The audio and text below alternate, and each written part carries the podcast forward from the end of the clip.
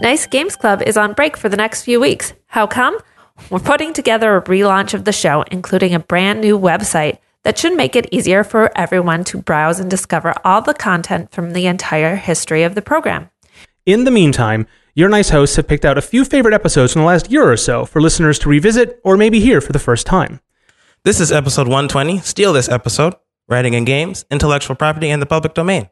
This episode was first published on February 6, 2019. I picked this episode because we had just gone back from PodCon and we were pretty energetic. Plus, it has uh, a lot of informative content for you. It's worth your time. Be nice and have a listen.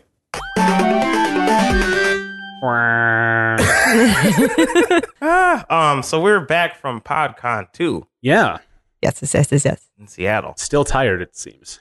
Yeah, it happened. Well, we had the, the PodCon where we were traveling, and then Global Game Jam where That we had to work happened. all weekend. So there was this is the first weekend, but now we're now we're doing uh Nice Games Club and Widget Satchel in one weekend too. So Yep. nonstop. A lot of things, a lot of stuff. Yeah. Um, And we actually pushed back the recording of this.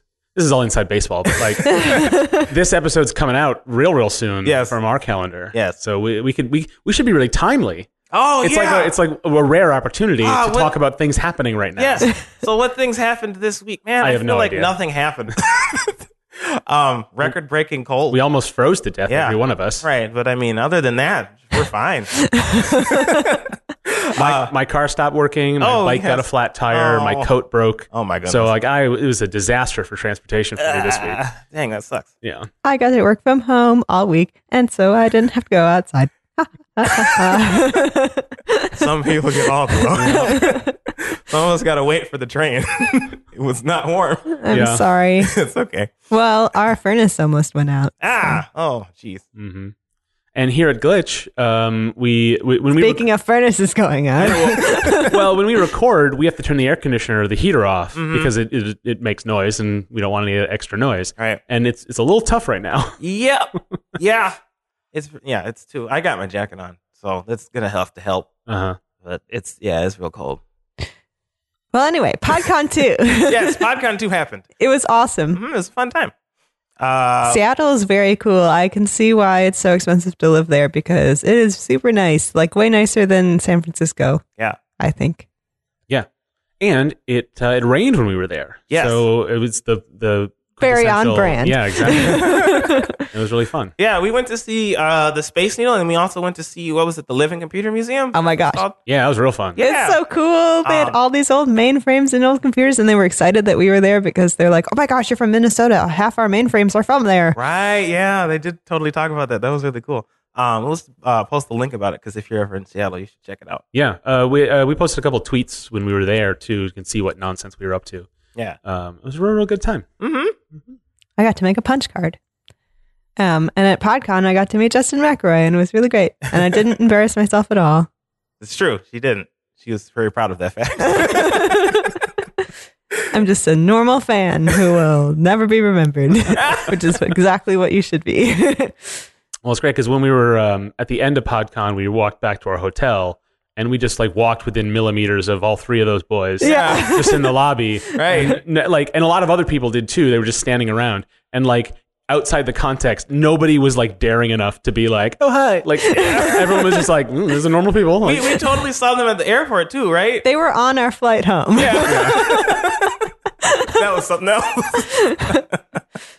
I mean, they were in first class, but Oh Yeah. yeah, right, right, right. It was a McElroy filled weekend, which is all I wanted. So, but we did learn some stuff about how to improve our podcasts, and um, maybe we'll we. What else?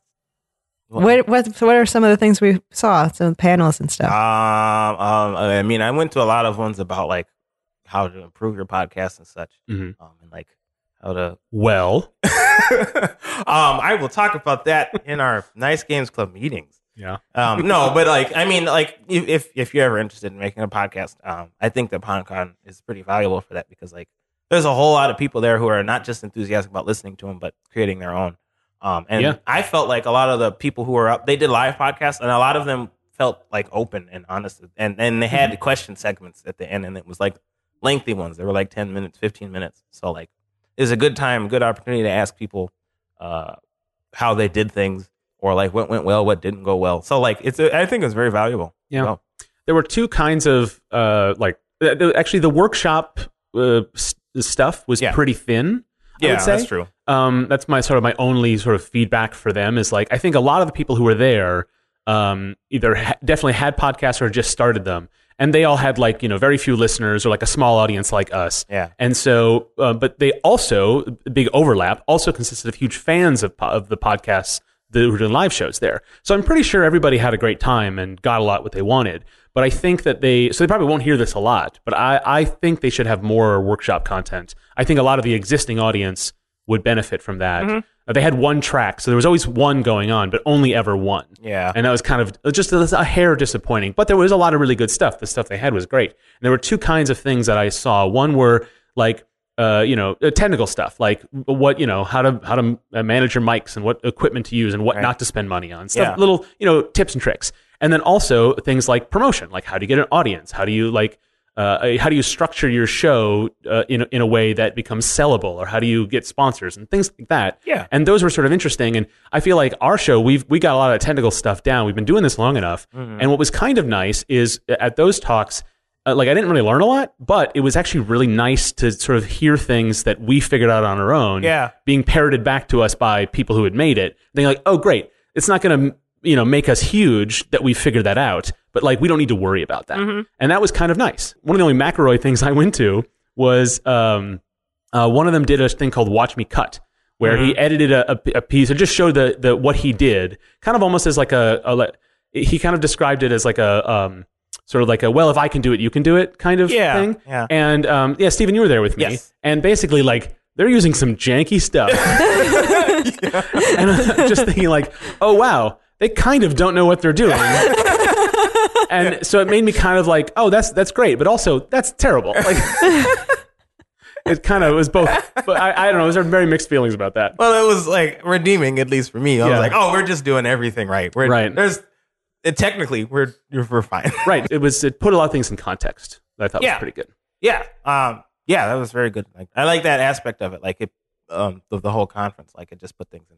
you Yeah. Into perspective, which was And it was a really well like run show. Mm-hmm. Like as a as a bit of entertainment, like they did opening and closing shows. Yeah. It was actually just a really fun, like well put together with the resources they had Yeah. kind of thing.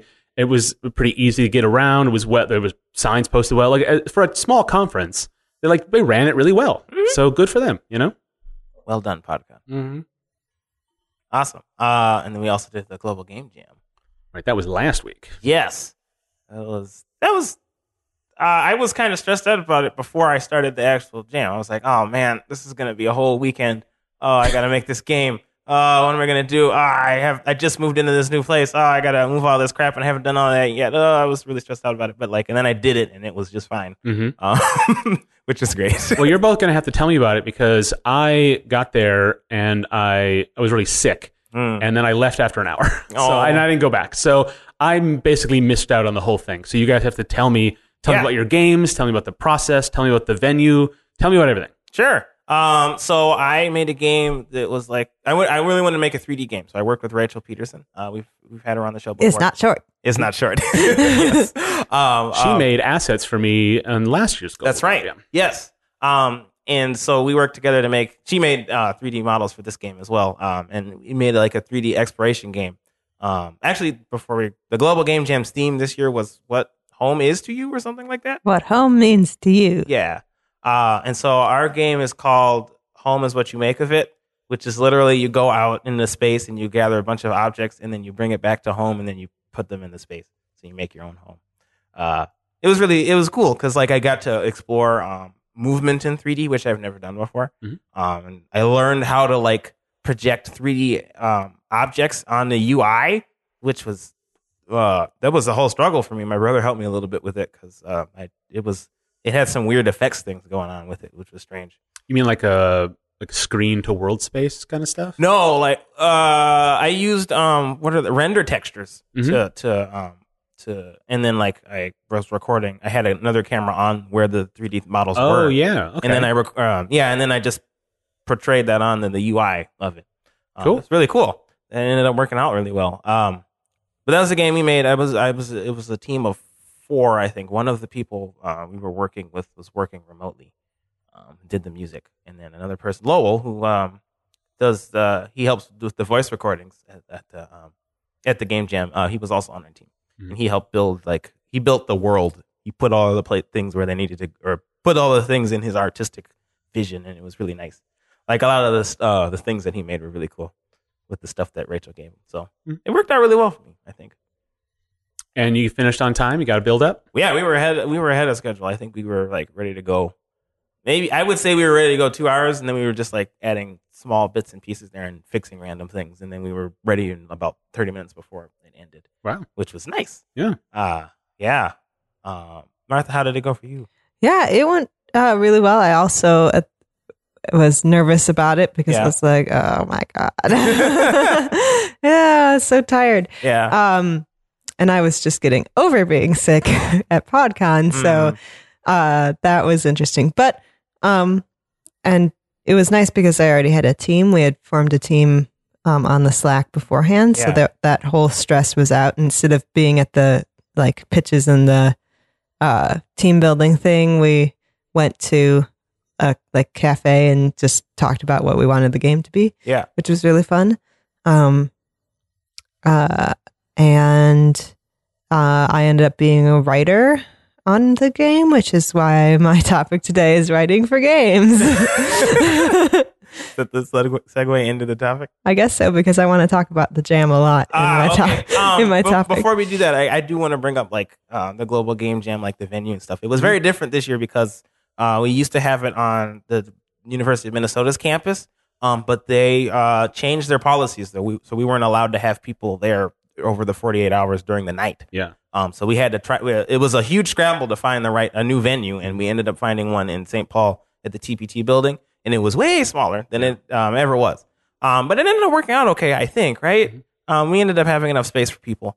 Um, and it was nice able to work. because it was very defined where you could or could not be. Like Yeah. that was one of the things at the other building that was difficult. Is like there's a bunch of rooms that you weren't supposed to go into, and then you got in trouble for being in them, and or like it just.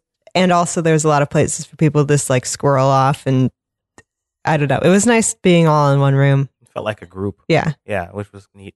Um, So I guess for listeners who don't know, uh, Global Game Jam is a global game jam. Yes. But there are local sites in cities all over the world, and so Glitch um, organizes the Twin Cities space. Mm-hmm. Um, I mean, like not we wouldn't say official Twin Cities space, but it's the one that happens here, right? Right. And anyone can can put up a venue and, and list it, but Glitch is the one who who steps up and does it for us in this community. Yeah. and uh, and that's what Stephen was talking about. Yes. The previous place on campus uh, had served us well, but had some quirks. Um, and then yeah, so the, the the TPT, the local PBS affiliate, they've been partnering with Glitch on a lot of stuff. They hosted GlitchCon this year, this Mm-hmm. Most recent year, and uh, and yeah, they have this lovely lobby with this presentation space. yeah. Um, that yeah isn't quite as big as the atrium in, in the, the previous building, but um, but is really nice. It's a great place, and Mm-hmm. Yeah. they're, they're a good partner, and so they they sort of like um, yeah last minute they worked it out to to, Yeah. to allow a bunch of random people to be there for 48 hours, Right. Which is really really good. It's a it's like a, amazing. It's a big ask, Mhm. and they stepped up and said yes. Yeah. so it was very cool. Of them. Yes, thank you so much for that. Mhm. Uh, yeah, and uh, I, I think that it went well. I mean, I haven't heard any feedback contrary. Uh, it seemed like like people were satisfied with it. I think that because of all of the last minute thing, I think our specific venue, the turnout was less than there was in the past. I'm not positive on that though. Well, there was a shorter time for people to sign up, Right, So I think exactly. probably it- and it probably ended up working out with the smaller size of the place a little bit. Yeah. but there were still a ton of people there. Oh yeah, no, it was packed. Uh, especially the first night. I think people started working home um, remotely after the first night, but like the Mhm. first night, it was yeah, it was packed. Uh, and um, yeah, I think I think we also had some like remote developers too, who were I think maybe even some teams who worked remotely, um, which ended up working out okay. Yeah. Well, the Rachel, who you mentioned, Right. um, or helped organize with some other people on on the Discord. Yes. Um, uh, uh, people working remotely who had just planned to work remotely, and so there was. I, I think I'm not sure how much it happened, but there was a lot of uh, openness to having teams that were split between people working at the site and working from home and Right. cross pollination and Right. stuff. There's a lot more uh, avenues of communication. Yeah, uh, I mean, we even had that. So yeah, Yeah. it, yeah, I think that was really a, a strength of it. Mhm. Um, something that we, I felt like we didn't really have last year, anyways, is like an online presence, um, which is really neat. Yeah. And there were 29 games that were posted Uh, yes, I believe from from that site. I believe so. Mhm. Um, which is pretty great. So we'll put the link for it so you can play all of those. Yeah. Um, and uh, also we will uh, glitch will be having a play party in the near future. I don't know all the details yet, but Yeah. uh, it will maybe by the no, probably not by the time this thing is out. We'll have Even this episode is the most timely episode we've ever recorded. I know. I'm sorry. now is the time to tell people how many days from now it is and be basically accurate. I just literally don't know. Ah, well, it'll happen one day. Keep an eye out on the glitch channels. Yes. Mhm. So, writing for games. Yes. Oh, you already did your transition. I and did. and I Now ruined it's it. done, but I'm it's sorry. okay. It wasn't very good anyway. So, um, so yeah, at the Global Game Jam, I was a writer for the first time. Um, I've like been trying to write my own game, but I haven't really gotten anything down on paper yet. It's Mhm. mostly been like brainstorming and not, like no actual dialogue yet. Um, so this is the first time I actually wrote like a complete dialogue thing, and it was really really fun, but Yeah. also really really hard, and like it was way harder than I thought it was going to be. But like at the same time, I also felt bad because I felt like I wasn't doing anything, like I didn't code anything, and so I was like, I'm being lazy. I'm just sitting here trying to think of things, so it looked like I'm just sitting here. you know, in that one hour I was there, you did tell me I am not going to code this weekend. so I don't know how bad you felt about it. oh, hey, I can uh, all, I, both feelings can exist at the same time. Mhm. I'm glad I wasn't coding, Right. but I can also feel guilty that I wasn't coding and I didn't want to be. I, I felt that. Because, like, I don't know. I think people think that the coding is the hardest part because it, like, you have to not know the most technical training stuff to make all the stuff in Unity work. Um, because it's not the most intuitive thing ever. Yeah. So, so if you're doing something that's in the more creative side of it, it can feel weird. but Yeah, it's a different like um it's a different type of work. It's like Yeah. it's like all uh it's creativity, so you have to wait for like ideas to come together. right. Yeah, that's what I was gonna say. Yeah, like it's a uh, workflow isn't the right word, but like yeah, how how the things get created. There's some period of time where you need to like create the thing. Whereas with coding, you're constantly there's like a bar constantly moving forward. Um, I guess that you can almost say the same thing about art, but like there's always that sort that first starting process where you have to figure out what the heck you're doing. Yeah, I kind of feel totally the opposite. I feel Ah. like they're exactly the same. Oh, okay. Like uh, when you're trying to come up with a, you're trying to build an architecture for whatever you need to do. yeah. like that requires a little bit of sit down and, and thinking on it. You're totally right. Right? I, I I think I'm approaching it from like in a game jam. I'm like code quick, Right. immediately I don't even think about it too much. And then Yeah. I'm like, oh, why did I do this stupid thing five hours into the jam? Uh, There's probably also to to to play devil's advocate Yeah. your position is there's also probably a couple of things that you just like you have to do. yeah, And so you could keep yourself busy with some of the like just have to tasks, yeah, I suppose. yeah. Um, But I, you're totally right. You do need to plan out your architecture, especially when you're like trying to. Uh, if you're not doing a game jam game and you're trying to you Yeah. know, finish this thing, you want to make sure you do some or do some planning ahead of time so that doesn't come to bite you in the rear end later. yeah. Uh, Well, I mean, I've always felt engineering is a is a create, creative act Totally just as much as anything else. I suppose it does feel different. To, Mhm. di- the process felt different to me than Mhm. other uh, game jams. Yeah. there are other roles that I've done. Um, because like, well, I suppose it is pretty similar, but I felt like I was using a different part of my brain yeah, because I was trying to come up with like narrative Yeah, or like yeah. characters. Like one of the things um, that I found really interesting is because like your character can only say so many things, so you have to get their personality out through like a very it's like a haiku. You have to like pare down the words to just the ones you need, basically. Mhm. But also make them distinct from all the other characters, like not because that was a hard time too. Because so I guess I should explain the game that Yes. we ended up writing. Uh, the other the other interesting so I'll just I'll just tell about it and then tell how it came about. okay. so the story is that um you are you play an old lady who's also a witch who shows up at a polar research station and makes everyone happy by granting their wish by Okay. combining items into other items and then giving it to them. Okay. and then everyone plays D&D and is happy. the end. Where does home fit into all of this? well, originally okay.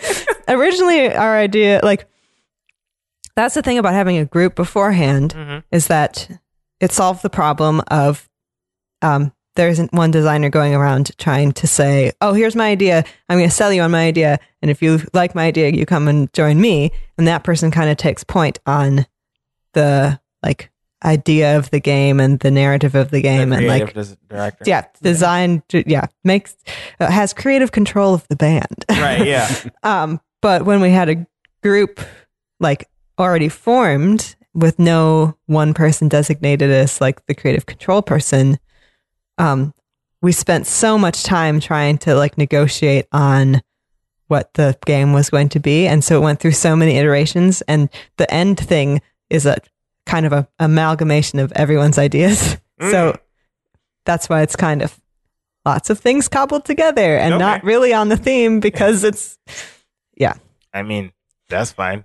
Global, it's not like global game jams are competition, and also even if it was, you could do whatever you want. it's true. Well, the game started out like the first idea was like what you your game ended up Oh, being of yeah. like, oh, you live in a bunker and you have to go out and get stuff to make it feel like home and like all these characters are, you know, uh really really sad and then you get like make like decorate their house to be all beautiful and homely and, you know, like warm and then they are happy. yeah, And that morphed into to what it is now. yeah. um so yeah. cool. So yeah, there's pros and cons to like collaborating that way Mhm. because in the one hand like everyone's ideas got in there, but on the other hand like the overall cohesiveness of it was not Yeah, there. but Mhm. so you fill the role of the writer, and Yes. So how how was that process? Like how how did that go? So I worked really closely with Aaron, our artist, um, well, one of our artists, the character artist, anyway, Yeah. to come up with like interesting characters. So we came up with together, came up with like um, who each each scientist at the station was going to be, um, and like what was their thing. Yeah, So the the like thing that they wished for, uh, the witch combined two things that made a pun. Yeah, So like the one person wanted a pineapple, so we made had combined an apple and a pine cone, and another person wanted the book The Count of Monte Cristo, so you Okay. combined a Monte Cristo sandwich with an abacus. okay, um and yeah, so etc. yes. Oh, I remember there was one where it, it was like oh, I don't. It's like the the gold one. oh, yes. So there's a pile of 12 carrots and you find another pile of 12 carrots and you Uh-huh. put them together and they form 24 karat gold. Perfect. Yeah. so um basically we came up with the puns 1st Mhm. and then made characters up for them. Yeah. um so we had like a like professor person who liked reading and a person who like really missed their partner and so like a pineapple reminded them of their honeymoon in Hawaii. Mhm. Um and like one person like missed their grandma and they lost their magic amulet that their grandma gave them. Mhm. um so then we decide so we decided like um because of the constraints of the game jam being so short that we were just going to have one thing that they say if you hadn't given them the right thing like oh i'm sad Yeah. and then one thing that you that they say when they are given the thing that's right and then a, a opening cutscene and a closing cutscene that's it um we had many more like ideas of like having interstitial like things when you walk by them or when you pick something up other people commenting on the the like That item. yeah Uh huh. or like uh why are you giving me this like uh, like if you gave them the wrong thing but um we ended up just being like you can't give them a thing if you have the right thing and walk up to them then they're like oh you gave it to me yay yeah. so uh yeah Cool. so it was cool like collaborating with aaron on stuff because um like the way the narrative was going informed how she was drawing the characters Yeah. and how the characters were drawn kind of informed how I wrote them. So that was pretty fun. Yeah, that's cool because I know that in a lot of uh, games, a lot of games, like the narrative team will get brought on partway through development instead of at the beginning of the process, and it makes it difficult to like patch things together in a way that makes sense Mhm. for the game. Uh, whereas if they were in the beginning of the process, they could have helped with some of the decision making, and then like, it, the, I mean, the game would be different, but like maybe better for it because Yeah. at least then the narrative and the design uh, and the game design would be meshed. Yeah, and you always hear a lot of stories of um, like this gameplay element influenced the narrative, Yeah. and then it all fit together really nicely. But less often do you hear the other way around, Mhm. where like this narrative, like conceit, this this point, this needs to be delivered. How do we do that with gameplay? right. Because by that point, it's that's ends up being too big an ask, you know, to Yeah. to like to modify. Yeah. And so working within tandem, then they just you know they sort of they don't ask too much of the other, Right. right? They they develop in tandem. Yeah, yeah, exactly. So I, I imagine you had that experience then. Yes. Cool. Yeah, it was really cool. And not just with the art people, but yeah, also with the coders. Like, oh, what should we do this game mechanic? Does that make sense with these characters? And the voice actors, like, how do you want these people to sound? We just, we got people to say grunts and stuff. So you walk up and they go, oh. um, but uh, so that was really interesting, like directing voice actors to sound the way that you want them to. Mm-hmm. Um, so yeah, it was just really cool to like collaborate with other people. Yeah, that's good. Um, Mm-hmm. That makes a lot of sense. I don't have any experience at all really writing games. All of the writing in Fingens um, and Widget Satchel is not mine. it's somebody else on the team. Um, I just read it. Well, I think you're selling yourself a little short. I Uh-huh. mean, when we we we have we've had lots of or like last year, Yeah. it seems so long ago now, but we would talk about the story and structure of a widget satchel. Yeah. And we brainstormed a lot of that together. and That's a, a lot of the ideas in there are yours. That's true. Yeah, I did have some. I had creative input and such. I didn't do the it, act of it all writing, sort of but- like blends into the final form. Yeah. So maybe you don't remember exactly, but like you know, but you do have a you do have a hand, more of a hand in that than you think. That's true. That's true. Yeah, uh, I mean, uh, we involved it in earlier on in the earlier on in the process. So like that's I didn't even realize that I had that role. Yeah. but I did have some have parts of it. Yeah, and that's that's a lot of times the difference is that you uh, like you um the actual the writing the dialogue the, like, Right. the the letters on the screen is not really the mo- the major work of of writing a game yeah, right yeah, yeah. I think that's a good point. Um, I think that's important because yeah, it, it, that is that is influenced a lot by uh the creative decisions that you Mm-hmm. made during the process and such. like Martha when you're describing this the concept which is that these people need these two things they need something to make them happy. And the mechanic that supports that is this sort of pun based combination system right? So you have two elements there. You have the the the the we're going to make these jokes right? And that's that's writing. And then we're going to have these this sort of like fulfillment narrative this sort of like helping other people. And none of that is like that's well before you actually write a single word or come up with a single pun for it Yeah. um, but that's the that seems like the main work of that story. Yeah. Oh man, coming up with the puns was so hard Yeah, because we were all like super tired and we're like, we don't feel funny, but we really want these puns in here. Yeah. so and and they couldn't be just like puns, like because so many puns are just like this word happens to rhyme with this word and wasn't conducive to the combining two things thing. So it was Yeah. like not even it was like a specific type of pun that we were trying to come up with. So yeah, but that was the like the the hardest part was coming up with like those things first Yeah. and then writing the dialogue. Like the one the last character that I wrote was one that uh he doesn't say very much and is like really grumpy and like after writing all the other ones it was it took me like 5 minutes.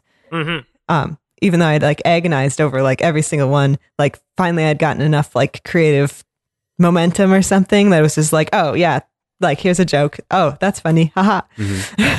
Yeah. and he ended up being like kind of the best one. So yeah. Cool.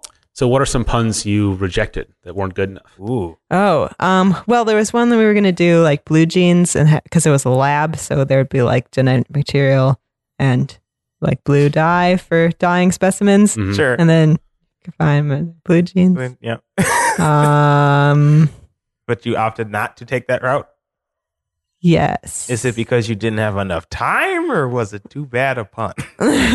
um well we had a we couldn't fit it into the narrative Ah. because we didn't like none of the characters at, that we had made at that point like would want pants Oh, So it's that it's that kind of outpost. yeah i mean they want i mean they're supposed to be all like professional right ah, yeah, Uh-huh. they're not wearing jeans right. i don't know we we just couldn't let me look at the the document It's probably more Mhm. uh Oh, you had a document? Oh yeah, so Dang. we had a we had a Google Doc that we um like wrote ideas down in, and it's Oh. very incomprehensible um unless you were there. Um But that's that's smart and clever, especially for a game jam. Keeps you organized. oh yeah, I highly recommend having some sort of collaborative document. Maybe Even sh- just as like a place to put thoughts. yeah Right. yeah it was really helpful because like from because I ended up going home early and working from home for half of it, Right. um and like it made it super easy to collaborate that way too. So That's smart. plus also get get version control that also helps with collaborating hmm um oh, we tried to do a dungeons and dragons pun it looks like but didn't really work because we couldn't uh oh aaron thought um maybe dragon fruit plus funyuns like funyuns and dragons Uh, oh, uh, yep. it didn't really That's a tough sell. yeah. i think we used all of the rest of them So you you have this collaborative doc, and so tell me a little bit more about the workflow. Like, um, like like what what did it take to round trip some of this stuff? Yeah. Like actually getting it into the build. Oh yeah. Um so uh one cool thing I learned was about scriptable objects in Unity. Oh, yeah. So um Charles made these really cool ob- like dialogue objects that um could be used for anybody talking. So basically you ha- uh there was a script that defined all the characters and then when you were looking at a dialogue object in the inspector uh, in Unity, um, there would be a little drop down with all the characters. So you'd be like, okay, this ta- character is talking, like the player is talking to, you know, Zelda. Mm. And um, then there's a like enum or whatever Oh, yeah. uh, Mhm. Array, and you could tell it how many pieces of dialogue you're going to have in that Right. dialogue. So like, oh, they're going to talk like have five pieces of dialogue back and forth, and then that would populate five different form fields Oh, for what yeah. they would say, and you could say, "Oh, Zelda is going to say like, oh, hello," and then the player says, "Oh, hi," Mhm. and then the next one would be, could be so you could assign, you know, and you can have multiple people in the same dialogue, so it could be three people, and then each di- piece of dialogue you say who's going to say it. So you could Ah. just build a scene just right in the inspector. Oh yeah. Yeah. was Incidentally, so that's great. exactly how cutscenes in Widget Satchel work. Oh, With the drop down for characters and then yeah, how many lines and yeah, exactly like that. yeah. that's awesome. Yeah, I think that's how it works in Fingens. I'm pretty sure Charles grabbed it from that. Probably. it's a game. it You came it, so it came time. together very quickly. yeah. But yeah, that that's cool. And then it just allows you to just you know put your writing into the thing, and you don't have to touch any of the code or anything like that. it was it was super easy to do. Yeah, it lets you change it too without getting in the way of anybody else's workflow. Yeah. Right, exactly, because the dialogue system, like the code itself, pulls in that object and then mm-hmm. just reads what's whatever there. So and pulls in the sprites for the characters and everything. And so, like, I can I can go in and edit things now, and it won't break the game. So Yeah. Yeah. it's really fun. Cool. Yeah, scriptable objects are when you start using them at first you're like this is an extra abstraction layer I don't need right now. And then when you realize what they can do and where it can where it can save you time down the road, it becomes really really attractive to use it for everything. Yeah. then you got to pull back a little bit, Yeah. but uh, It's like that joke is like glass with half half full water, half empty of water. Mhm. And it's like optimist, it's half full. Pessimist, it's half empty. Uh, and software engineer, what if we made a glass that could hold anything? That is literally my brother. I mean, we don't need it to hold lava, but what if someday we did? yeah.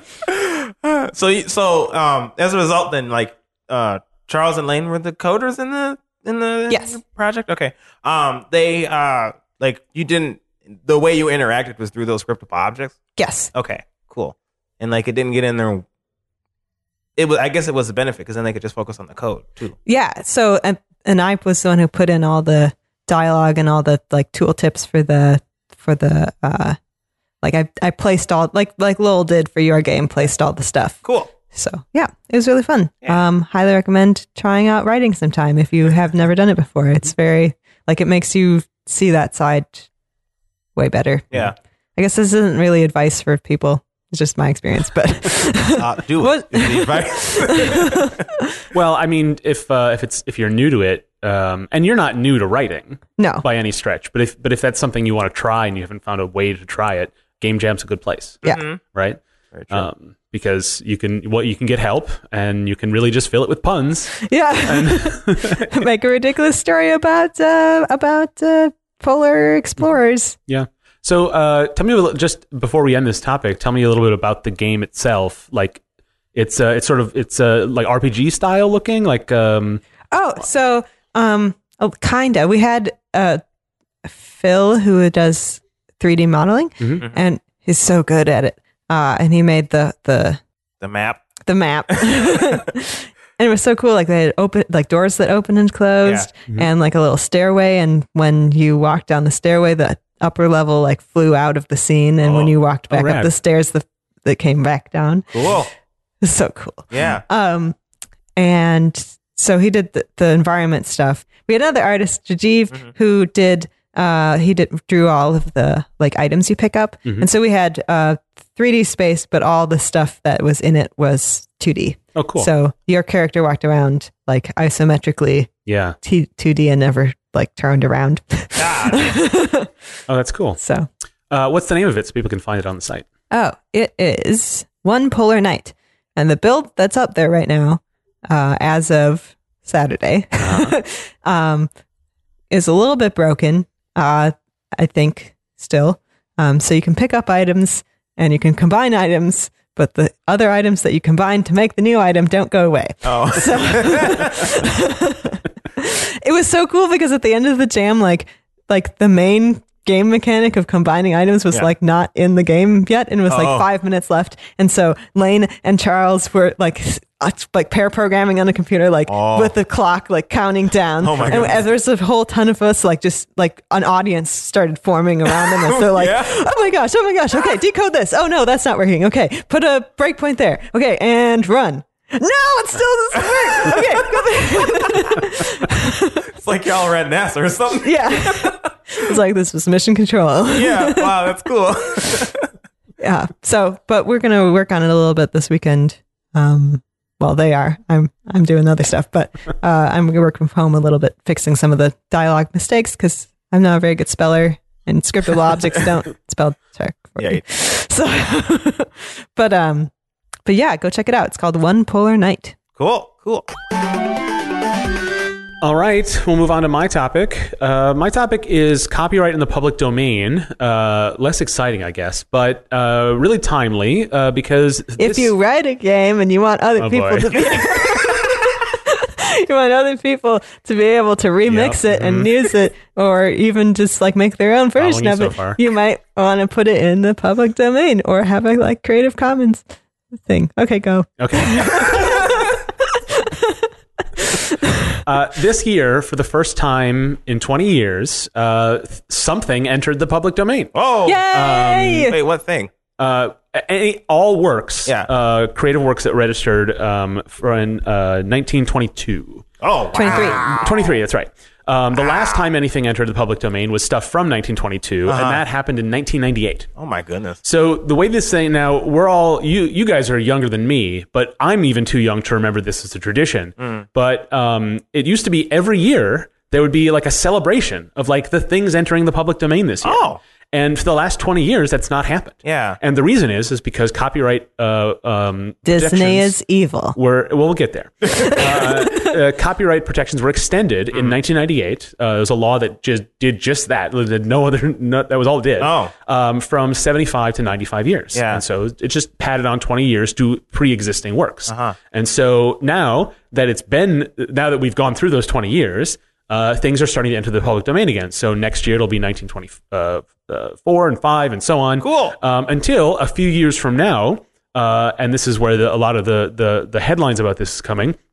The first Mickey Mouse cartoon will enter the public domain. Steamboat. Steamboat Willie, that's Yeah. right. And uh, so um, uh, Disney was a huge proponent of extending copyright uh, protections throughout the century. Ah. Uh, because a little history here, um, uh, copyright protection originally uh, at the founding of this country uh, was 28 years. Oh. So uh, very frequently you would outlive the protection on your works, right? Mm-hmm. Um, and uh, in the 20th century, by the middle of the 20th century, that had doubled. They, um, uh, I don't have the details on that specifically, but we can link. We'll link a bunch of resources on this. You can look up the details. Yeah. But it was it became uh, 56 years, um, and the the the uh, the reason why it was doubled then, I think, probably was that there was. Um, the, the purpose of copyright had changed a little bit, and uh, copyright protections had become more central to the economy um, because uh, basically in, in ye olden days everything was like an epic poem right like you Sure. it was all uh, you you shared uh, art and works and also something like a painting was not easily copyable Yeah. so uh, the the idea of a copyright uh, it, it didn't make a lot of sense until you had mass distribution of creative works. Yeah. And um, a copyright protection uh, legally, uh, it's a, it's an art, it's a total artifice, right? It's it's something in, invented by governments, and the reason it exists is very similar to patent protection. So if people are familiar with patent law, at least a little bit, um, patents are public, right? I, I make an invention and I, I tell the whole world exactly how it works. Right. And now that's dangerous, right? Because then they can they can make it themselves. But the reason I do that is because in exchange for revealing my secrets, I get legal protection for them. I can exclusively exploit them. Yeah. And that's a huge part of, of, of patent law. But it's a the the the what's great about it is that when patents expire, then they become available to everyone to use. Whereas if I, if I were to invent something and then sell it for a couple of years, then my business goes, I go out of business, and then I die, and all of my equipment gets you know washed away to sea or whatever. yeah. Then then my knowledge is lost to history. Yeah. And so that is one of the reasons why patent law exists. Now, copyright is different because.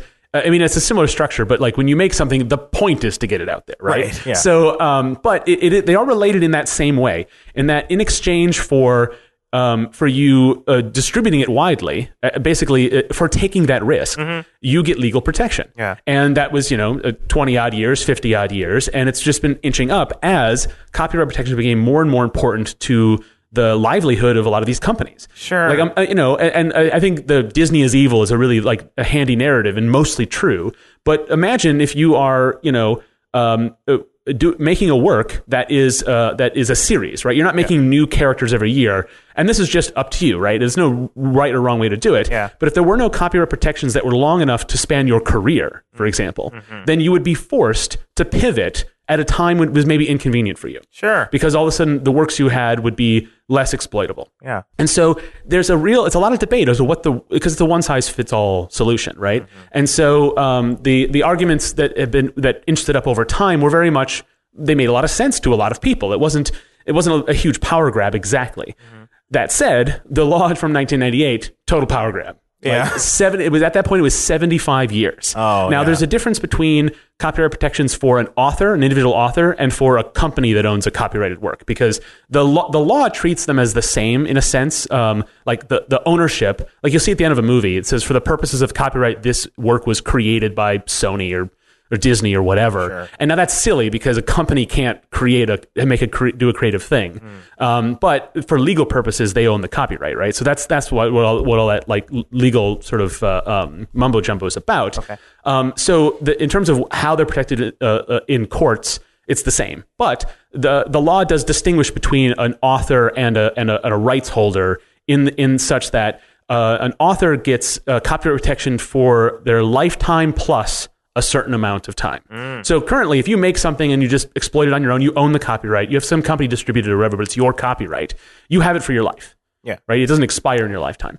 Plus a certain number of years, so your descendants can continue to ex- exploit it for a certain amount of time. Yeah. The amount of time that is is certainly like uh, um, what is the correct time is debatable. Now, if you're just a company and you own something, companies don't they don't they don't get buried in the cemetery. So um, they, they those copyrights do expire, and um, they expire uh, is uh, currently 95 years after they're created. Uh, now that difference for authors, uh, I'm kind of mixing, I'm, I'm flipping around in the timeline here, but in 1976, uh, the copyright law was changed. So before that time, copyright protection was just those 56 years um, for everybody for all things. Uh, after that, it was changed, it was split so that you'd have the authors and companies would do it differently, right? Um, for the most part, I don't think there's a, a lot of backlash against the idea that a copyright should live with a, with an author for that author's lifetime. Yeah. The plus so many years, I think, is a lot. There's a lot of debate about. Okay. I think there's a fair ba- debate to be had about whether a copyright should uh, uh, include the, the life of an author. I, I'm not. I, I could easily fall on either side of those, uh, you know, depending. But I think it's a fair argument to have. Not a lot of people are having that argument. Yeah. The argument people are definitely having, though, is how long a company should be able to Sure, exploit yeah. a piece of work that's like a million years old. Right. And Disney is, of course, the you know main focus point of this Yeah. because they are about the only company from the 1920s in, in the creative space that still has going concerns with those same creative works. Uh, it's a very it's an unusual situation. Mm-hmm. Yeah. But as a result of their desire to protect their works, because they didn't want a bunch of other people distributing Mickey Mouse cartoons. Yeah. Um, I mean, maybe they should have been able to, but you could understand why they wouldn't want that. Right. Um, but as a result, tons of works the, uh, from the early century have been like denied uh, from the public domain. And not only is that something where people can't republish it or can't make derivative works, but it also limits access to it. Because public domain, it doesn't just mean that it's free to exploit, it also means it's free to, to own. Right, you don't have to. You don't have to pay for a copy. Yeah. right. If you can get your hands on it, it's yours. Yeah. And so uh, that has uh, a lot of things, especially music in the early part of the 20th century. A lot of that stuff is just sort of like being held by like Warner Brothers or other you know rights holders, um, and and they're not being exploited because they don't. No one would buy them, right? So it they but in the public domain they would there'd be more interest, and so it's it's been a bit of a tragedy uh, Yeah. in that sense. Um, so you keep using the term exploited. Yes. I'm curious why you're saying exploited instead of like used or. I mean, I'm just using it as a technical term. Yeah, right, right. yeah, yeah. yeah. Oh no, I know, I know. It's not like a negative thing. Right. It sounds like a positive thing every time you say it, which is great. But I mean, like, so the the technical term is just like to use a product. Well, and uh, exploiting it, like I mean, I'm just there's not like a definitive. I'm just using that phrase because it, if I'm exploiting my work, it means I'm usually usually means I'm selling it. I'm I'm gaining from it from its use. Okay. not just using it. Yeah, okay. I'm I'm I'm I'm getting something in return Yeah, for its use. okay, Right. okay. That's usually what that means. Cool, cool. Um, generally, it just means putting it for sale. Yeah, for the most part. that's cool. Um, but it also means like licensing, or it means if you own the copyright, that means you can prevent other people from copying it, including yourself. Mm. Right? If you have the copyright to a work, you can keep it from the world. Yeah. Right? It's that's your choice. And so, um, without the copyright, other people could do it. So, it's copyright is as much about you exploiting a work as it is about preventing others from exploiting the work. Okay. And it's basically because you are the artist, you own it, you get to decide. Yeah. And that's that's an important concept, right? Um, it's an important concept to the development of creative arts in a way that's different from culturally what it was before the the, the notion of copyright. And so those protections are important, and certainly. Game, I mean, um, you know, this is just a general interest topic, but we'll, we'll tie it into games uh, a little bit later. But the, the sort of the preview of that is that you know, um, game developers are some of the m- most at risk of their works being stolen and, and exploited by others because copyright protections are very weak when it comes to things like game mechanics and stuff like Yeah. that. Um, so we'll get into that as well. they were i was reading on the on the public domain day website or whatever how like stuff from the 90s could have been like published or someone could have taken up the mantle of all these of all these things that have just been left like no one's working on them Yeah, it's called um, Orphaned. the orphaned Orphan, that's orphan is. works, and so a lot of that is is uh, things that yeah they could be the source of of a remixed work or a derivative work or or an inspiration or something. But not only can they not be accessed and exploited by future artists, a lot of times they're just hard to find. Sure. and that becomes very difficult. It also means the legacies of certain artists who are not uh, who are not commercially popular in this day become lost because it's harder for like libraries to stock them. Yeah. Um, not just not because it's actually libraries can stock anything, but um, it's there are physically fewer copies, Right. Like because because of that. So it's a it's a these all have all these things have add-on effects. Um, and a lot of in gaming, people are familiar with the term abandonware, right? Uh, um, software that the, a creator has stopped working on or stopped selling, and you know that's a relatively new concept in the in the in the time frames we're talking about. Um, but a lot of it has a lot of the same things. People will distribute abandonware on torrent sites uh, without any sort of ethical qualms because they're not they, they feel they're not hurting anybody. Yeah. And that's generally true. But at the same time, what if, you know, who's to say if someone didn't abandon it on purpose? right? Right. And so it becomes very kind of tricky. But a lot of these orphaned works, it's pretty unambiguous. It's like there's nobody there to protect them. They're owned by some conglomerate media corporation, or they're owned by a family that just has no interest in doing anything with it, but uh, but also wouldn't necessarily object to other people doing it, but like isn't going to volunteer it freely. Yeah. Um, so it becomes very tricky, and these are all very case by case in a lot of these situations. There are there are a couple of famous things that just entered the do- public domain on accident, which is sort of interesting. Um, Ayn Rand, everybody's favorite terrible author, uh, wrote a novella called Anthem. And I read this in high school, and it's it's a very short concept. It's very it's a it's it's amazing how how short it is considering it's an Ayn Rand work. But um, it was developed. Um, it, was published, I believe, as a serial in a magazine. I don't remember the exact history of it, but through like they just forgot to file for copyright extension, which is a thing you used to have to do, and um, so it was just uh, it just entered the public domain before these protections were enacted, and so a lot of times the things about the um, uh, when, when the copyrights were extended, it didn't put anything, didn't take anything out of the public domain. It just extended retroactively things that were not yet in the public domain. Ah. Um, so things that were already in the public domain, either through, through that normal process or by accident, stayed there. And so that's a really famous example. And so there are lots of, um, so you can just get a copy. Anyone can publish the book.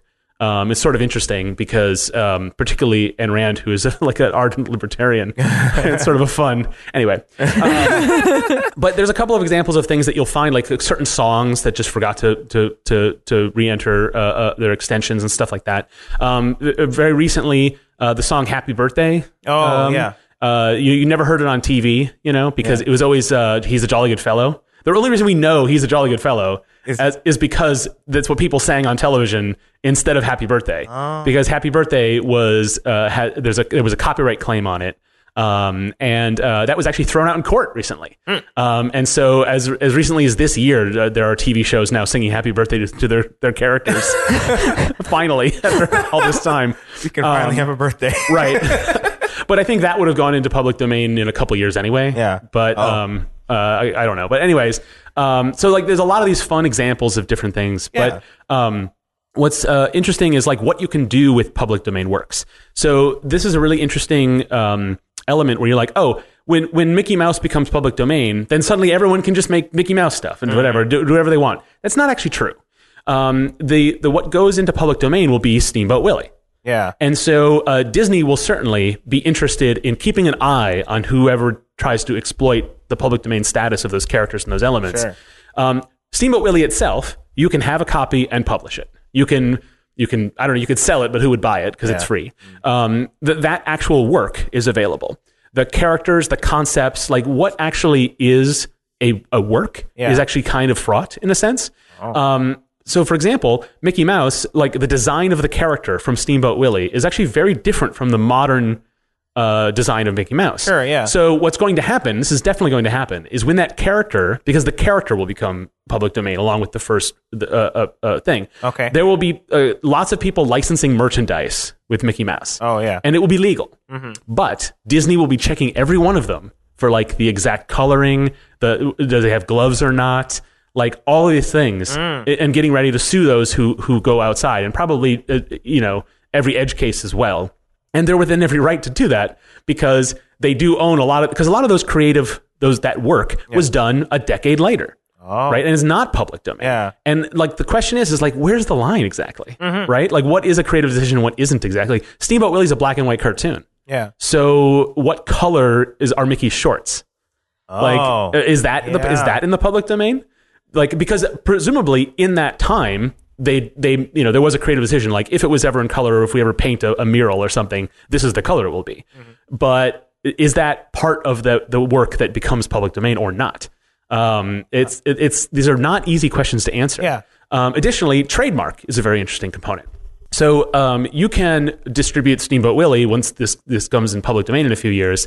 Um, you can make your own Mickey Mouse cartoons, uh, even name the character Mickey Mouse, but you cannot like use that three headed logo uh, for Oh, or that, sure. that three circled logo Yeah. for your thing because that symbol is actually a trademark of Disney. And trademarks don't expire. They're different from copyright. Mm-hmm. And I think a lot of people, when they're getting into working creatively, they sort of mix these concepts up. I know I did. So, uh, copyright is just a, a creative expression, a piece of work, right? Sure. And you don't have to register this uh, anywhere. As soon as you create a piece of work, even if you don't show it to anybody in the universe, you have legal protections on it, right? Okay. Enforcing it's another matter. It's why you generally try to register your works with the Copyright Office. yeah. A trademark is something else. You do have to apply for a trademark for the various governments in, in, in which you'd like to exploit that trademark. And then the, when the trademark's granted to you, it actually prevents other people from having similar trademarks or confusing marks. It's, Oh. it's different. It is a piece of creative work in a sense, but it's not protected as a creative work. It's protected as a piece of trade, as, um, as, as your position in the marketplace. Okay. And so if somebody tries to sell Mickey Mouse, Mickey Mouse cartoons, um, uh, Disney's going to say, "Well, we have Mickey Mouse TM." Like, sorry, Yeah. you can't. You can call them something else, and you can use the character. It, it I'm sure there'll probably be lots of lawsuits, but like, um, but can you say a Mickey Mouse cartoon? I mean, technically, it is right, Right. but can you? You can't. Can you trade on the name Mickey Mouse? Yeah. it, it's kind of unknown. These are like new questions in a sense because um, the, the interest of it, and, and when things enter the public domain, they sort of enter it whole cloth. Like this is the the first, uh, um, you know, it's it's becoming the idea of like the the era of marketing as well as creative works being mixed together. Yeah. It's really, really fascinating. Yeah. Um, now the question is, is why? Maybe what happens in a couple years when when Steamboat Willie's on the on the chopping block is Disney just going to go back to Congress and say, I, I think it would be 150 years seems fair.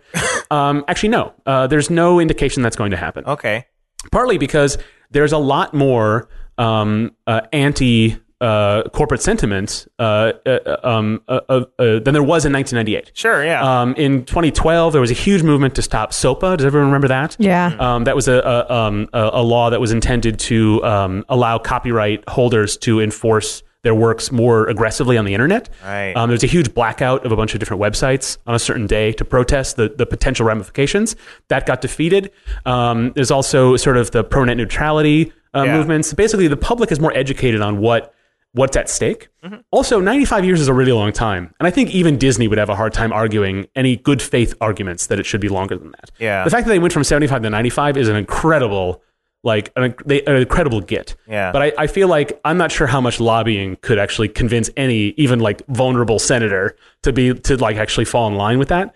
And, and I, I imagine Disney is probably not even that interested in it either. Yeah. Um, you know, they're not. I mean, maybe they have like you know their own uh, uh, motives to protect their company at all costs. Mm. But like, I think you have to be pretty nefarious to like have a straight face uh, uh, uh, to a certain point. Yeah, right? it's it's much less of a popular idea, or yeah, you're right. I, I, the way you said it, like people are more educated about it, so it is a very unpopular idea. Like you see how uh, people react to Nintendo, um, um, you know, taking down remakes or Yeah. whatever and stuff, and I'm sure Disney's looking at that and going, "Oh, maybe we shouldn't do something about this because it'll look really bad." yeah, and, and the truth is, is Disney's going to be protected by trademark uh, Yeah. laws and their bajillions of dollars. Right. So like they're not. And everything they're buying, like they own everything now. so they're a diversified company at this point. They're a Yeah, It's so funny because you know I watched Warner Brother cartoons like uh, Bugs Bunny, but Mm. I've like I've seen maybe two Mickey Mouse cartoons. It's Yeah, so right? strange It's how weird. like it, it it's this sort of different echelon of like Disney's identity. Yeah. they are a very strange and singular company in American culture. Mm-hmm. Um, but interestingly, a lot of times, uh, especially when we talk about big business.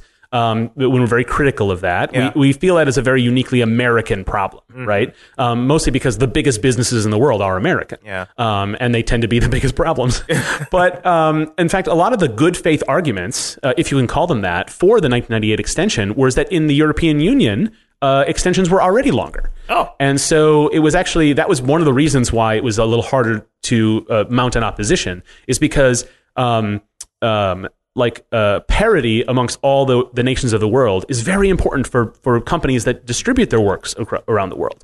Um, software developers get their works uh, uh, um, you know pirated all the time in China, for example, and so you see lots of companies uh, trying to uh, lobby uh, the American government and the Chinese government to crack down on these things, and a lot of that is to go to um, uh, multinational organizations like the World Trade Organization or the UN and say like, let's have a standard we all agree on so that we can enforce these similarly. And of course, the only people who have the ability to sort of make those uh, get those audiences are the ones who are mostly in, in favor of increasing those those limits. Sure. Um, but there is something to be said about having standards that are, that are the same around the world. Otherwise, especially with the the smaller world we live in, your copyright expires in uh, you know in Belgium. Well, then those things can be distributed to Americans Oh, right? Yeah. And so if you know uh, you are you as a copyright holder are not just interested in the protections in your locality, but around the world, and it's increasingly so. Um, It's maybe less a day to day concern for uh, you know indie developers and indie filmmakers and so on, but it's a real thing. Yeah. And so you kind of have to see like, oh, you can you understand why a lot of these companies are so protective of it of, of it because it can be a big and you know that's what that's where they make their money. Like that's why they're huge companies. And Yeah. so they, they are protecting what makes them the size they are. Yeah. um, but yeah that that 20 year extension is just egregious. And the thing is it's never going back right? Like people have celebrated the the the uh, the appearance of new works in the public domain this year and it, but nothing's changed right? The law didn't law didn't revert or anything. It's Yeah. sometimes it's like oh things are better now. Like it, the 20 year ban expired. That's not what happened. Yeah. Still 95 years. It's going to be that way forever. I mean as far as i know there's going to be a there has to be a huge lobbying effort to roll those back. And i think that it- it'd be hard to under to to imagine the the interest that people would have in promoting that. Because there's even amongst uh, pro uh, uh, Creative Commons groups, pro net, net neutrality groups, it it kind of doesn't feel like a real good use of their time. But uh, it's kind of sad. I wish there was a constituency for rolling back those protections to like 55 years, which is still pretty long, right? Yeah. Um, but there probably is never going to be, and particularly because a, those a lot of times, uh, like I said, those things got extended in America because they were already that way in Europe, and so um, I feel like that's never going to happen again. So we're kind of, but it is good every year that tradition's coming back. Every Yeah. year there'll be new things in the public domain, Yeah. and um, so um, I did want to talk about one example of something I used in a work of mine. oh, And then we can talk a little bit about how, you know, maybe brainstorm some ideas of how game developers can can sort of exploit some of these things. Yeah. But um, there's an Irving Berlin song called "All by Myself," which uh, was uh, published in 1921, and so it's been in the public domain for 22 years or whatever. And um, I used that in a film of mine. Ooh. And I was I did a lot of research to see like, oh, I'd love to be able to use this. Um, there's a sequence in a film I made where uh, a character is sort of daydreaming. And then the the people around her in her daydream, this, it's like a little musical moment, and it was really fun to do.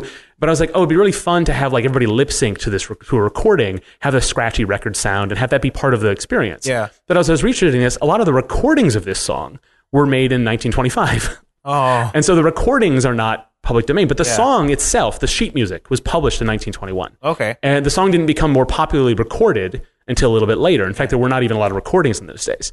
Um, and so um, the the what I so had that extension not been uh, f- uh, done in 1998, I would have, would have been able to, to do that originally. Uh, Um, what I did instead is I recorded a new version of it. I, the the actor who would who would be s- uh, singing the song, I had them record the vocals. I got I got some, you know, I, I did a, an original version of the song. Cool. Um, and that was really fun to do, but it changed the character of the work I was making. oh, yeah. And I, I've always thought about that, like that that the sort of world we live in, and those little those elements, and how f- far-reaching those those the consequences of that stuff can be. Yeah. And so I think a lot of times uh, one of the diversifiers for Global Game Jam Right, yeah. was to use a newly uh, a, a, a- a piece of work that was newly placed in the public domain. And so there's definitely a lot of interest among game devi- d- uh, designers uh, and developers to do something with this now that it, now that we've got it again. Mm-hmm. Now that there are new things, it's also uh, renewing interest in older works that have been in the public domain. Yeah, I kind of hope they do that every year because like that would be really cool, just so people see that is an option. And Yeah. they they think of it as an option. Yeah, and uh, it's not just about like taking a piece of work and putting it in your own work. It's about coming up with derivative works and about and taking elements and characters and and and or doing sequels. Right? Yeah. Anybody on the planet can write a Sherlock Holmes novel. You can do it. It's allowed. All your fanfics are true.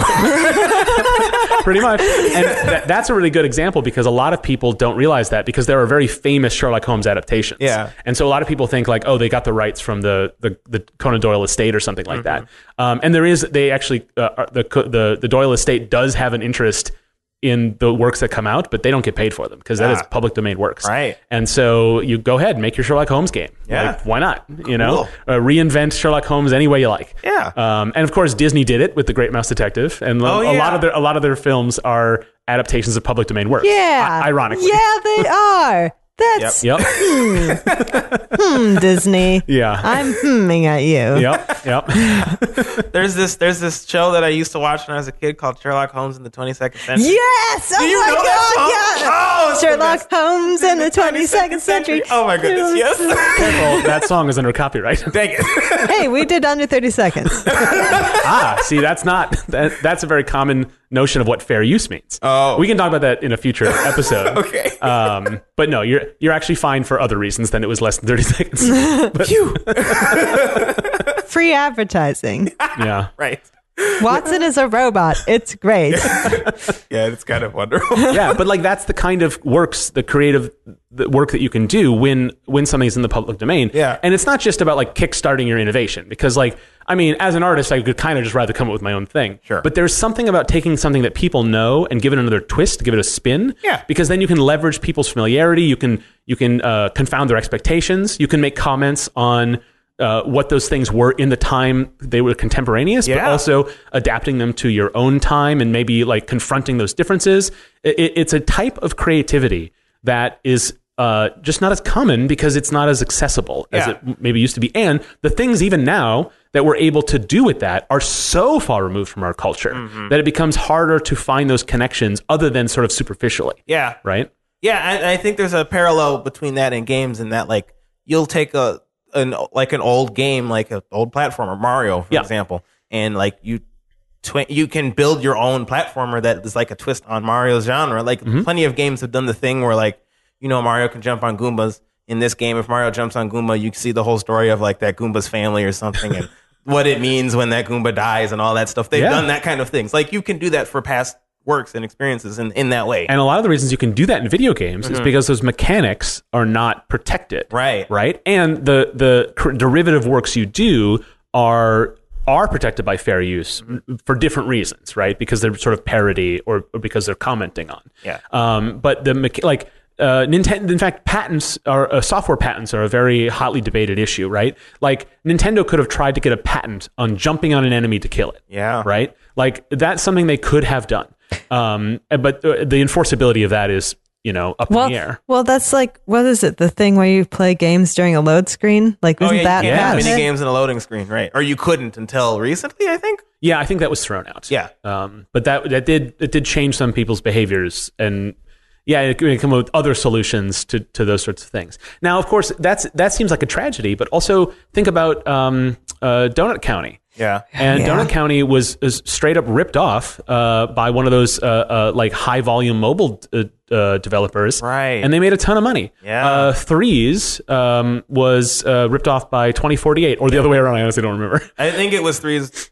Yeah, it was ripped off. and and those companies they they're, they they exploit the creative works of others Yeah. and then they have a, maybe a better marketing sense and then they they, they leverage and they exploit that Yeah. for for the maximum gain which then takes market away from that now in in light of those who's to say we shouldn't have software patents Hmm. right but at the same time, software patents have been very damaging in other in other cases. They prevent innovation in a lot of ways. Yeah. Um, it, uh, there's a very famous, and I'll put this in the show notes as well. But the um, the Oracle versus Google trial over Android um, and the Java runtime.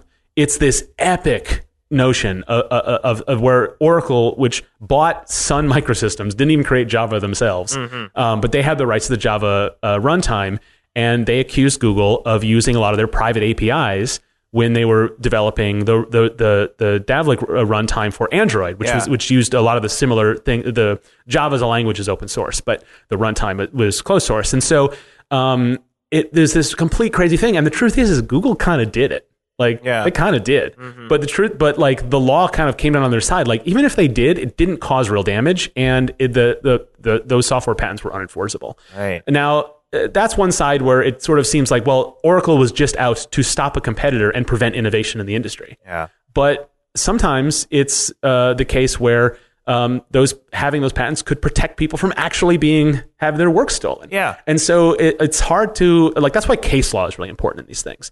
Is so you can have like established sort of standards and flexibilities and stuff like that. Right. Um, but it's a really hard question to answer. As, as a creative person, you have to say like, oh, as a creative consumer, like I want access to whatever. I want. Uh, I don't want things like DRM. I don't want. I don't want to have. Uh, creators being penalized. I don't want them to have to license the thing they're using, which costs me more money when I want to buy it from them. Mm-hmm. Like you don't want those things, right? You don't, and you don't want to people limit limited in their creativity to create derivative works or create extra things. Yeah. And then as a creator, you're like, I don't want people to create derivative works of my characters because then that will dilute the the impact of my character in the creative Right. marketplace. Yeah. And so it's not. There's no one answer. I think that Right? it's important to like ask the question. I don't. I, Yeah. It kind of. I think that a lot of with, with this with this law, a lot of it was like delaying the question, and now we're finally getting to the point where we can start asking the questions again. Mm-hmm. Yeah. and I think that's good. Um, so we just got to start asking that question a lot more Yeah. frequently. my my thing is that a lot of times the law helps the big companies but doesn't help the little creators who Mhm. don't have enough money to like i was follow a lot of artists on twitter and a lot of times their pin like they make artist pins or whatever and their Mhm. pin designs get stolen by big companies that then put them on Yeah. and it's like like uh obviously the same thing just like oh they moved a line here so it's totally different but not Yeah. and like they have hard like it takes them so much effort to to go after those claims where where like uh, a big company can just be like hey company shut down all these posts or whatever shut Yeah. down all these Yeah. things and like it's they have enough resources to do that and so Like- those, those are cases of clear copyright infringement. Like there's no Yeah. wiggle room there, like software patent stuff. Like this, Yeah. they stole it. Yeah, Like what are you gonna do? Yeah. But it's but it but sometimes the artist just has to let it go because like they would be take way too much of their time and Oh, yeah. effort to it would cost them more money to get their money back than it would to A hundred percent of the time, it would cost them like too much money. Yeah. Like, that is. It is. Yeah. We don't. You can't call the cops on someone. You have to Right. sue. Right. This is. These are civil matters. Um, in fact, and that's a question: is like, should the a lot what is what rises to criminal copyright inf- in- infringement? Right. Um, the reason that the the you see the FBI warning in front of all those uh, about about movies Yeah. is actually just a scare tactic by the MPAA. Oh. Right. It's technically true yeah, right? But it's like it- it's an effort to give the force of government to a lot of these things, which are civil matters. sure. Um, and uh, you know, uh, uh, like they're not like scams, but they're definitely presented in a way to give you an impression of things that are, yeah. So like the the leverage those companies have is so much greater than any individual artist. You know, yeah. Wow. so it's like a bummer, guys. oh Well, dang. But you know, it's it's an it's important to consider, and that's why that's why I'm sort of using this public domain as an entry point into this idea. Yeah. to to think about when you create your own creative things, like what what freedoms are granted to you to take the inspirations from the world, Yeah. and not just because they exist or because artists post things on on Twitter that inspire you, but because of the legal protections that people have to be able to distribute and share, and the legal protections you have to create derivative works of a certain type. Mm-hmm. And what are you prevented from doing, and how does that hurt you as an artist? But then also, as an artist yourself, how can you be protected, and how can you also let go and and and allow your works to be created? Like it's it's cultural and ethical, uh, uh, Yeah. almost more than legal in a lot of these ways. And the legal frameworks we do are, attempt to define it, and they really are an expression of what we believe as a culture in a lot of ways. And so uh, when people have very ideological, like this is the way it should be, it, it's always like, well, there's always somebody on the other side of that. And the question is, a lot of times, like Martha, you're saying, like all these small, like maybe there should be, like the DCMA, the Digital Millennium Copyright Act, it allows people to, to issue takedown requests. And actually, it allows anyone to issue takedown requests. It's actually fairly liberal in who has access to it. But the people who do it are like, you know, 20th Century Fox. Like, Right, those are the people who do it. And then, and then you on YouTube, you get one strike uh, with no arbitration if, if Fox says you violated their thing. Yeah. Like famously, someone posted a, a, a, a clip of a video game to YouTube, and then Fox took that clip and put it in an episode of Family Guy. Oh. And then the the original clip got taken down Oh, because it because it was a content match with their automated systems. Oh, And so, Wow. But who owned the copyright to that? Because the person who posted it didn't make that game. Yeah. they just posted that clip. And so, how, what what is their protection as a creative artist for creating a, a, a screenshot or, or, or a, a video clip of a game that is Right. their performance in the game? Like the law isn't able to handle a lot of these things, and then the automated systems we have tend to really favor the people who have the enforcement to do it. The DCMA is something I could really go on about how terrible it really is and how it, it doesn't give uh, it doesn't give people the um, the benefit of the doubt in a lot of Yeah. cases. Um, but yeah, but no, think about that. I Yeah. think when you create your own works, and like, I mean, I'm making Metro Nexus, which is a spiritual successor to a game that is less than 95 years old, Mm-hmm. and I can do that because there are no protections on the, the mechanics that I'm using. Right. And so that's something that's definitely benefited me. Yeah. Um, but I also mean- at the same time, you have to wonder, like, well, yeah, but I stay away from from actual protected um, uh, artwork, and I do that not just as a way to avoid getting into trouble, but also to keep me working on my own things Yeah. right? Okay. Yeah. Um, and so you, it, it can be inspiring to be limited in some ways. True. So lots of stuff, guys. Yeah. That's awesome. I really enjoyed that topic. Oh, one piece of trivia. Yes. In Metro Nexus, there's going to be a song in the final uh, level Uh-huh. that is actually from that video game. And I Oh. can do that because that song is in the public domain, Hey! which they did because they didn't have any money to hire a composer. Right. So That's cool. yeah it's uh, it's really really wonky but it's super interesting and if you you know if you like these wonky topics you'll and it, it can really inspire you Yeah, yeah, for sure. That's awesome. That's our show. If you haven't already, subscribe to Nice Games Club in your favorite podcast app and be sure to give it a good review if you liked it or are nice like us. We really do need to know you're out there, so leave a review and tell all your friends too. We also want to hear directly from you, so follow us on Twitter and all the other things at Nice Games Club and email us at contact at nicegames.club. Lastly, you can find out more about the show and your nice hosts, as well as get all of the links and show notes from this and other episodes at nicegames.club. so until we start again remember to Play nice. And make nice.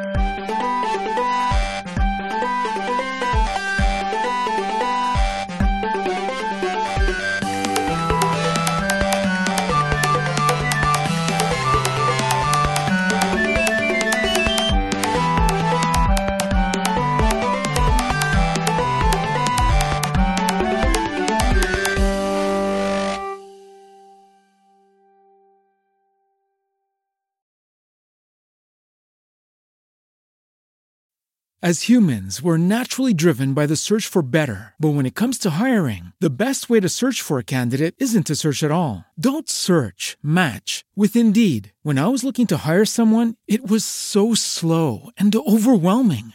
I wish I had used Indeed. If you need to hire, you need Indeed. Indeed is your matching and hiring platform with over 350 million global monthly visitors, according to Indeed data, and a matching engine that helps you find quality candidates fast. Ditch the busy work. Use Indeed for scheduling, screening, and messaging so you can connect with candidates faster. And Indeed doesn't just help you hire faster. 93% of employers agree Indeed delivers the highest quality matches compared to other job sites, according to a recent Indeed survey. And listeners of this show will get a $75 sponsored job credit to get your jobs more visibility at Indeed.com slash podcast. That's Indeed.com slash podcast. Terms and conditions apply. Everybody in your crew identifies as either Big Mac Burger, McNuggets, or McCrispy Sandwich. But you're the filet fish Sandwich all day. That crispy fish, that savory tartar sauce, that melty cheese, that pillowy bun. Yeah, you get it. Every time. And if you love the filet of fish, right now you can catch two of the classics you love for just $6. Limited time only. Price and participation may vary. Cannot be combined with any other offer. Single item at regular price. Ba-da-ba-ba-ba.